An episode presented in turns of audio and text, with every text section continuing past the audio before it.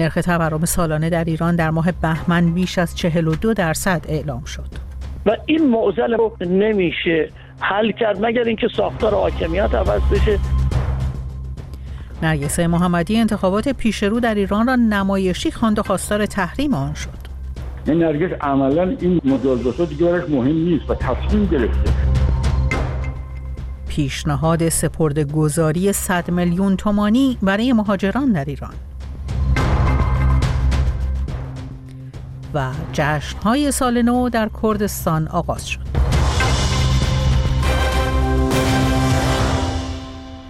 مرکز آمار ایران نرخ تورم سالانه در ماه بهمن 1402 را 42.5 درصد اعلام کرد.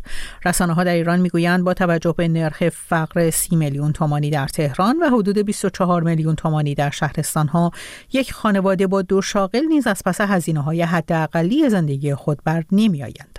از احمد علوی استاد اقتصاد در سوئد در مورد تاثیر این تورم بر زندگی مردم پرسیدم. اگر نگاه بیاندازیم ببینیم تو سالهای اخیر این نرخ تورم حدودا بیش از 40 درصد تثبیت شده و نهادینه شده. یعنی چی؟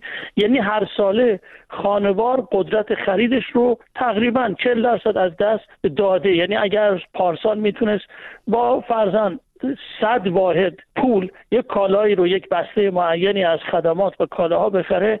امسال باید چل درصد بذاره رو اون و همون کالا رو خرید بکنه. واقع میشه گفت تورم اون روی سکه کاهش قدرت خریده و این قدرت خرید هم تنها مربوط به این زمان یا الان یا یک سال گذشته نیست بلکه در تمام این چهار دهه ادامه داشته. حالا با شدت و ضعف گوناگون. اما آقای علوی ما می‌دونیم که تنها 20 درصد حقوق کارکنان دولت و بازنشستگان در طی سال 1402 افزایش پیدا کرده و حتی برای سال آینده هم چشماندازی برای افزایش بیش از 20 درصد وجود نداره.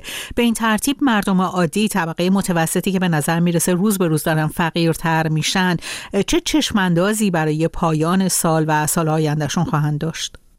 طبیعیه که چشمانداز روشنی نیست. سفره خانوار سبد رفاهی خانوار بهتره بگیم. حدود 20 درصد یعنی یک پنجمش کاهش پیدا می‌کنه. یعنی باید از اون سبد رفاهش حالا یا آموزش و پرورش یا خوراک و غذا یا مسکن باید یک پنجمش رو کاهش بده برای اینکه بتونه بقا پیدا بکنه. منتها اینجا یک مشکلی وجود داره و اونم اینه که اگر در اروپا خانوار برای یه مدتی تورم رو تو این دو سال اخیر داره تجربه می‌کنه در سالهای گذشته تورم اونقدر پایین بوده که دارای پسنداز بوده. اون اون تورم چهارده ای رو که خدمت شما گفتم میبایست اینجور تصور کرد که خانوار پسندازی هم نداره. یعنی به طور میانگین حالا ممکنه این خانوار و اون خانوار پسندازی داشته باشن. چون پسنداز همواره یکی از منابع جبران کسر بودجه خانوار و ترمیم اون کاهش قدرت خریده. الان با این شرایطی که تداوم داشته تورم خانوار اون پسنداز هم نداره. آیه علوی چاره مواجهه مردم با این حد از تورم چیه؟ آیا باید منتظر باشیم که کم کم شروع کنن به احتکار کالاهای ضروری حالا یا خود مردم یا فروشندگان کالاهای ضروری؟ احتکار نمی‌تونه مشکل رو به شکل اساسی و عمومی حل بکنه. تا نرخ تورم وجود داره نرخ تورم نهادینه شده بالای 40 درصد به طور رسمی و حکومتی خب شاید احتکار بتونه یه گوشه ای از توضیح کننده مشکلاتش رو حل کنه یا خانوار با انبار کردن بتونه چند ماهی مشکل رو حل بکنه یا ضربش رو کمتر بکنه. منتها همه کالاها رو که اولا نمیشه احتکار کرد. مثلا خدمات بهداشتی و درمانی یا خدمات مسکن رو یا فرزن آموزش و پرورش خودش شما اساسا روی این قضیه کار کردید. الان بسیاری از خانواده‌های فقیر بچه‌هاشون رو مدرسه نمیفرستن. بسیاری از خانواده ها خصوص زنان که شما روی مسائلشون کار می‌کنید این توان رو ندارن که سبد هزینه بهداشت و درمانشون کاهش پیدا کنه اونها رو که نمیشه دیگه ذخیره کرد برای مواجهه با تورم. بنابراین سرجم ماجرا میشه گفت از سوی خانوار از سوی توزیع کننده و تولید کننده راهی نداره و در واقع تو توی میدان حکومته. خب آیا هیچ چشم وجود داره که دولت ابراهیم رئیسی بتونه اقدامی انجام بده که حداقل جلوی بیشتر شدن این میزان از تورم رو بگیره؟ اگر قرار است که ما تورم رو تحلیل بکنیم ببینیم ریشه هاش چیه؟ ریشه هاش کسر بودجه است و افزایش نقدینگی و در نتیجه ناترازی بین بخش پولی و بخش حقیقی اقتصاد ایرانه. اون چیزی که ما می‌بینیم بنا به سنت این چهار دهه تورم بر اساس کسر بودجه وجود میاد و کسر بودجه کاهش پیدا نکرده بلکه افزایش پیدا کرده. بنابراین حاکمیت اگر بخواد مسئله تورم حل کنه باید بودجهش رو به شدت تقلیل بده. مصارف رانتی مصارف مربوط به گروه های نیابتی خارج از کشورش رو کم بکنه. ریخت و پاش در عرصه نهادهای تبلیغاتی نهادهای مربوط به سپاه پاسداران نهادهای مربوط به رهبری. اونجا اولا میبایست هزینهاش به شدت کاهش پیدا بکنه. دوم این که میبایست مالیات گرفته بشه از نهادهایی که برخوردارن مثل فرزن آستان قدس یا این آستانهایی که وجود داره یا نهادهای تحت نظر سپاه و اینکه تراز بانکی تعادل ایجاد بشه. الان که من شما صحبت می‌کنیم هیچ چشماندازی برای این داستان ها وجود نداره. بنابراین تورم نمی‌تونه کنترل بشه. کما اینکه دولت هم گفته بود ما تورم رو به نصف میرسونیم. الان شکست خورده در این قضیه. و باز گفته بودن که کسر بودجه صفر الان کارشناسای خود مقامات. من به نقل اونها میگم. اونها میگن که به هیچ وجه این کسر بودجه کاهش پیدا نمی‌کنه و این افزایش نقدینگی ادامه. اگر منشه تورم این ناترازی به دلیل کسر بودجه و افزایش نقدینگی باشه طبیعی است. که تورم در سال آینده وجود خواهد داشت و این معضل مربوط به کسر بودجه رو نمیشه حل کرد مگر اینکه ساختار حاکمیت عوض بشه مگر اینکه ساختار حتی قانون اساسی عوض بشه و این نهادهای رانتی اساسا مزمحل بشن و به جای ایجاد این نهادها اقتصاد مولد ایجاد بشه چیزی که در دسترس نیست به دلیل تحریم به دلیل ناکارآمدی حکومت و البته فساد و ناشفافیت ساختار حکومت. احمد علوی استاد اقتصاد در سوئد به پرسش های من پاسخ می‌داد. یکی از مقامات اتاق بازرگانی ایران از سقوط صادرات فرش ایرانی از 426 میلیون دلار در سال به کمتر از 50 میلیون دلار خبر داد. برخی مقامات در ایران می‌گویند دولت به صنعت فرش دستباف بی توجه است و سیاست های ارزی دولت موجب کاهش صادرات شده است. جزئیات بیشتر در گزارشی از همکارم سپیده بهکام. یک مقام رسمی در اتاق بازرگانی ایران از سقوط ارزش صادرات فرش ایران طی شش سال گذشته خبر داد. مرتزا حاجی آقامیری رئیس کمیسیون فرش در اتاق بازرگانی ایران در گفتگویی که با وبسایت رکنات داشته اشاره کرده که میزان صادرات فرش ایران در سال 1396 426 میلیون دلار بوده اما در سال جاری این میزان به کمتر از 50 میلیون دلار سقوط کرده است. او یکی از عوامل کاهش صادرات فرش را اعمال شدن پیمان سپاری ارزی در سال 1397 دانسته و گفته سیاستگزار باید به جای سرکوب صادرات اقدام به تسهیل فرایندهای تجاری کند. پیمان سپاری ارزی چیست و چطور سیاستی است که روی صادرات فرش تا این اندازه تاثیر منفی گذاشته این سوال را از روشنک آسترکی کارشناس و روزنامه‌نگار اقتصادی پرسیدم پیمان سپاری ارزی از جمله اقداماتی بوده که در سالهای گذشته به عنوان راهکاری برای کاهش آثار تحریم در دستور کار قرار گرفته و به این معنا هستش که صادر کننده کالا باید در یک مدت زمان مشخص ارز حاصل از صادراتش رو در یک بانک مشخصی که بانک مرکزی معرفی می‌کنه تحویل بده و ما به ازای ریالی اون با نرخ دولتی رو تحویل بگیره. مشکل مهمی که صادر کنندگان فرش ایرانی دارن این هست که روال صادرات فرش اینطوره که فرش به صورت امانی به انبارها منتقل میشه و روند فروش و بازگشت ارز اون خیلی طولانی هستش. دولت از یک سال پیش یک مهلت یک ساله به صادر کننده های فرش برای بازگرداندن ارز داده. اما باز هم بسیاری از صادر کننده ها این زمان رو کوتاه می‌دونن و معتقدن که نمی‌تونن در این زمان فرش رو صادر و ارزش رو به کشور برگردونن. این نخستین بار نیست که درباره وضعیت فاجعه بار صادرات فرش ایرانی هشدار داده می شود پیشتر و در مرداد ماه امسال نیز مدیرعامل اتحادیه تعاونی های تولید کنندگان فرش دستباف ایران از کاهش صادرات فرش دستباف خبر داده بود. عبدالله بهرامی گفته بود که طی ده سال گذشته ارزش صادرات فرش ایران یک دهم شده یعنی از سالانه 500 میلیون دلار به 50 میلیون دلار رسیده است. به گفته این مقام مسئول سقوط صادرات فرش در حالی روی داده که قبلا در بدترین شرایط تحریم صادرات فرش دستبافت کمتر از 500 400 میلیون دلار نبود و حتی به یک میلیارد تا یک میلیارد و دویست میلیون دلار هم می رسید. پس چه شد که چون این بلایی سر صادرات فرش ایرانی آمد روشنک آسترکی کارشناس و خبرنگار اقتصادی. هرچند که معمولا واژه تحریم در مورد کاهش صادرات کالاها از جمله فرش دستباف برجسته میشه اما واقعیت این هستش که در مورد کالاها و صنایع مختلف مشکلات زیربنایی و مجزا تحریم وجود داره که سبب تضعیف تولید و تضعیف صادرات در سالهای گذشته شده. در مورد فرش دستباف هم مشکلات مختلفی هستش که شاید مهمترین اونها عدم حمایت دولت از این صنعت باشه. برای نمونه افزایش هزینه تولید فرش ایرانی سبب شده که این کالا در مقایسه با تولیدات کشورهای همسایه در بازار جهانی قیمتش افزایش پیدا بکنه و از طرف دیگه دستمزدها کفاف زندگی فرش بافان رو نمیده و همزمان کشورهای همسایه مثل افغانستان و ترکیه روی صنعت فرششون یک سرمایه گذاری بسیار ویژه کردن و حتی گزارش های مبنی بر اینکه طراحان و فرش بافان ایرانی به دلیل امنیت شغلی در کشور و درآمدهای پایینشون جذب بازار فرش این کشورها میشن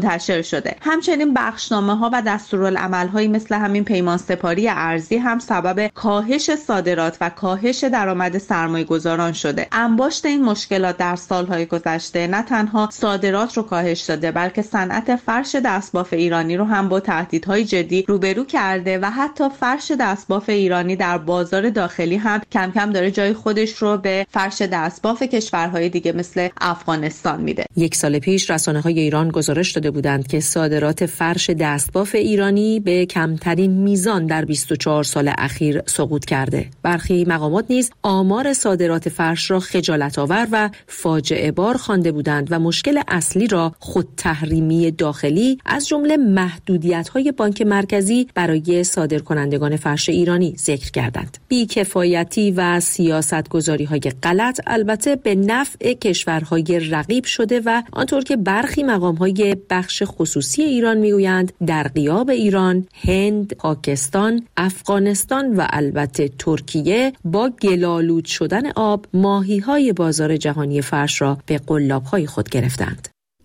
گزارش همکارم سپیده بهکام رو شنیدید. نرگس محمدی برنده زندانی جایزه صلح نوبل در بیانیه‌ای انتخابات پیش رو در ایران را نمایشی و فرمایشی خواندان را تحریم کرد. این فعال حقوق بشر در بیانیه‌ای که در حساب کاربری او در شبکه‌های اجتماعی منتشر شد تحریم انتخابات فرمایشی را نه صرفا از منظر سیاسی بلکه از بود اخلاقی وظیفه همگان اعلام کرد. ساعتی پیش در گفتگو با تقیه رحمانی فعال سیاسی و همسر نرگس محمدی در فرانسه از او در مورد این بیانیه پرسیدم. این انتخابات نمایشی هست واقعیت نیست که حتی انقدر آشور هست حتی اصلاح طلبایی که حاضر نیستن انتخابات رو تحریم کنن می‌گوین که این انتخابات ما کاندیدا نداریم. و از یک طرف دیگه انتخابات نمایشیش به این معنا که خامنه ای می‌خواد که من انتخاباتی برگزار می‌کنم پس یه سری افراد ما شرکت می‌کنن یه درصدی. پس من به نمایش دموکراسی میدم خب به این علل آدم می‌توانه این انتخابات نمایشی بدانه. از یک طرف دیگه ما می‌دانیم بعد کشتار آبان 98 از یک طرف هم بعد جنبش محسا و همچنین این تعداد زندانی.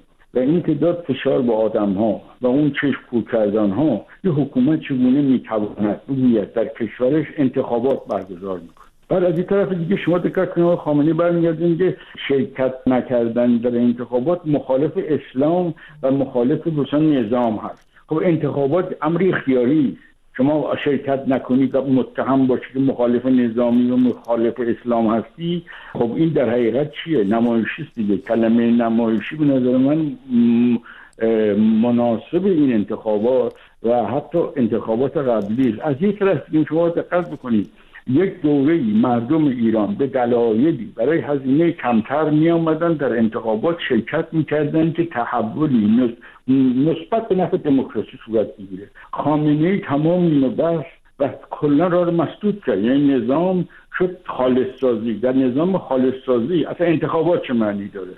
وقتی شما میگی خالص سازی یعنی هیچ کشوری که خالص خالص نیست که نظام خالص سازی انتخابات چه معنی داره. وقتی شما میگی خواست و عوام خواستم که خود تعریف می‌کنی پس دیگه انتخابات چه معنی داره؟ واقعا انتخابات نمایشی است و به نظر من بی‌معنی است. آقای رحمانی همطور که شما هم گفتید حتی آقای خامنه ای هم گفته که شرکت نکردن در انتخابات مخالفت با اسلام هست و به نظر می‌رسه کسانی رو که به طور رسمی اعلام بکنن که رأی نمی‌دهند و دیگران رو تشویق بکنن به رأی ندادن احتمالا با برخوردهای حکومتی روبرو میشن.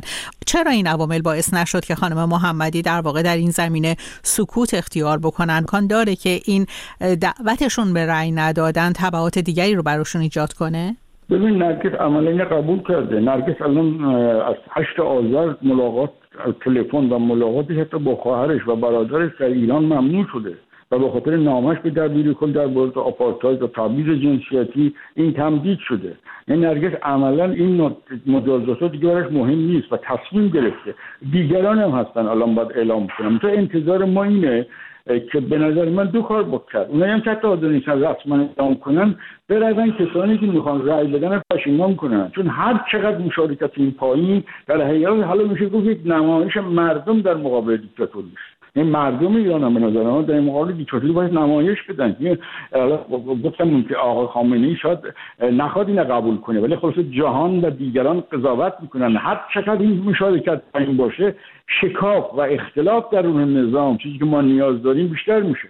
و نرگس اینو قبول کرده. یعنی قبلا موازی که در مورد تعرض به زنان گرفت. و منتشر کرد خب اینا باعث مجازات شد. نرگس برای موازش در زندان بارها مجازات شده و حد گرفته و ده سال زندانش الان دوازده سال شده. سه تا پرونده باز داره. و او تصمیم گرفت این انجام بده. حالا این باید جامعه به نظر من متناسب توان و شرایطش اگر مخالف شرکت در این انتخابات به نظر من باید اکثر من نشان بده. هر کس می‌تواند در روند عدم مشارکت جامعه نقش داشته باشه. حالا چه علنی و چه مخفی این همبستگی باعث می شود که میزان مشارکت به اندازه قابل توجهی پایین بیاد و این به نفع جامعه ایران تقیه رحمانی فعال سیاسی و همسر نرگس محمدی به پرسش های من پاسخ می‌داد.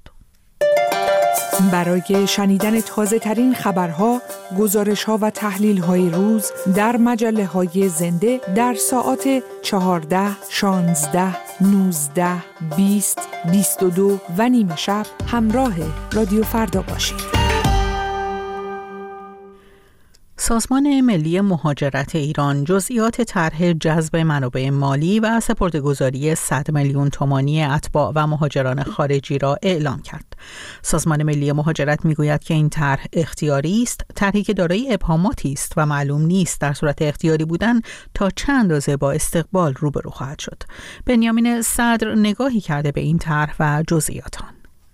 مهاجران و اتباع خارجی از جمله مهاجران افغان می توانند در ایران سرمایه گذاری کنند تا از مزایا و امتیازهایی برخوردار شوند. طرحی که سازمان ملی مهاجرت اعلام کرده و بر اساس آن سرمایه گذاری 100 میلیون تومانی به تمدید سکونت، دریافت خدمات بانکی و همچنین حق تحصیل در مدرسه ها و دانشگاه ها و مراکز فنی و حرفه‌ای می انجامد.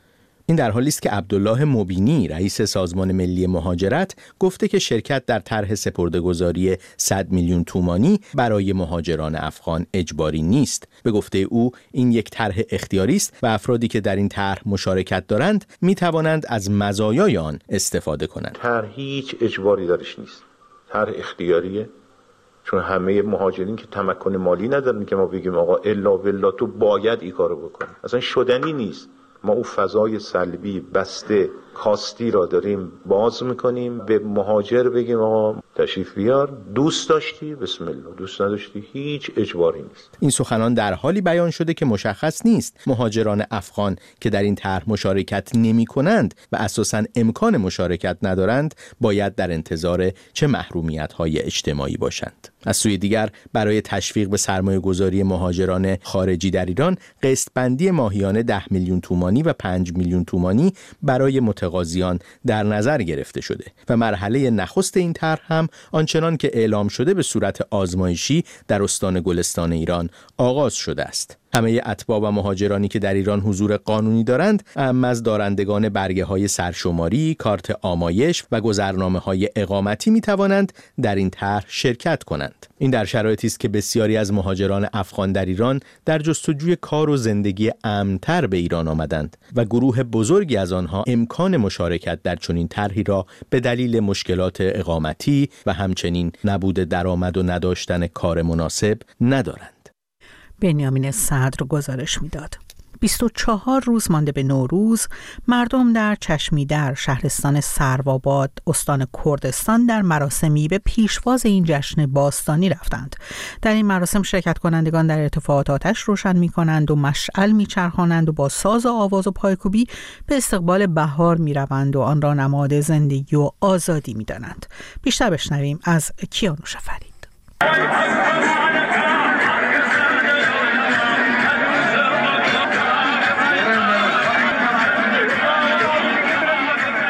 صدای شادی و شور مردم کردستان را میشنیدید که به پیشواز بهار رفتند. چند هفته مانده به نوروز در مناطق مختلف کردستان آین فصل نو آغاز می شود مردم دسته دسته با لباس های رنگارنگ و زیبای کردی از خانه بیرون می‌زنند تا در فضای بکر طبیعت و پای کوهپایه ها به صورت دست جمعی با رقص و شادی و پایکوبی بهار را جشن بگیرند. جشنهایی با حضور هزاران نفر که شبیه کارنوال های کهن همیشه کمی زودتر از نوروز آغاز می شود.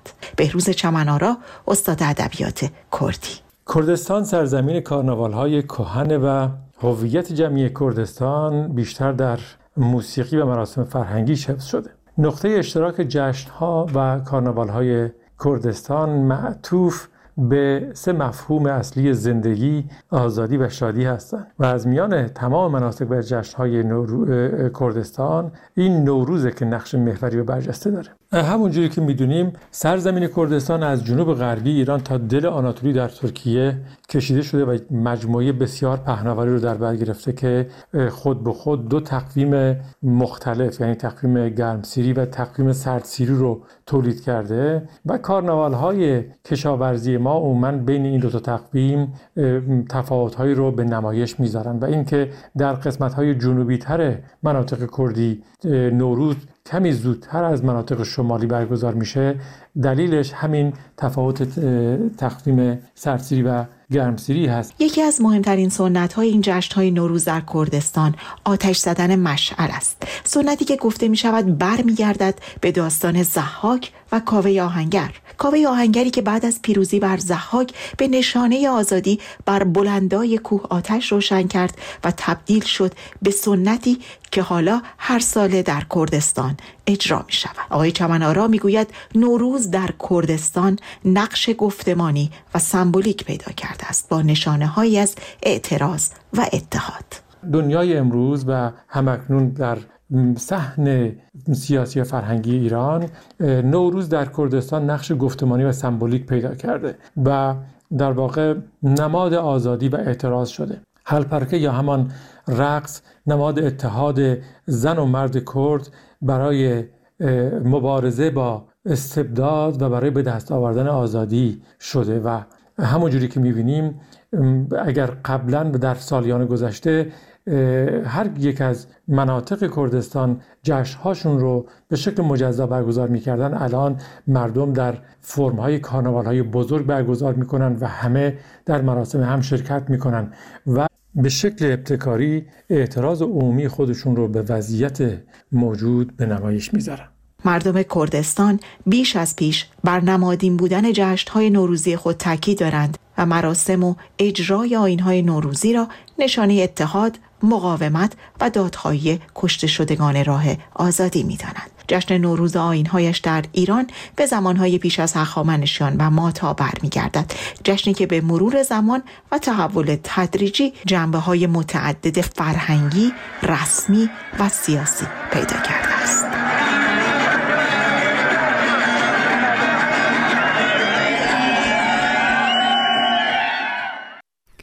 با پایان گزارش همکارم کیانوش فرید به پایان مجله نیمه شب رادیو فردا نزدیک میشیم. من رویا کریمی مرج از اینکه ما رو برای شنیدن در نیمه شب ششم فروردین ماه انتخاب کردید سپاس گذارم این مجله تحلیلی خبری به پایان می‌رسه اما همچنان می‌تونید با موسیقی رادیو فردا و بخشای کودک خبری همراه ما بمونید. در همین فاصله می‌تونید با شماره واتساپ ما هم تماس بگیرید. 20420 725 970 30 شماره تماس ماست. می‌تونید برای ما پیغام بگذارید و نظراتتون رو در مورد آنچه در ایران و سایر نقاط جهان میگذره با ما و دیگر شنوندگان رادیو فردا در میون بگذارید.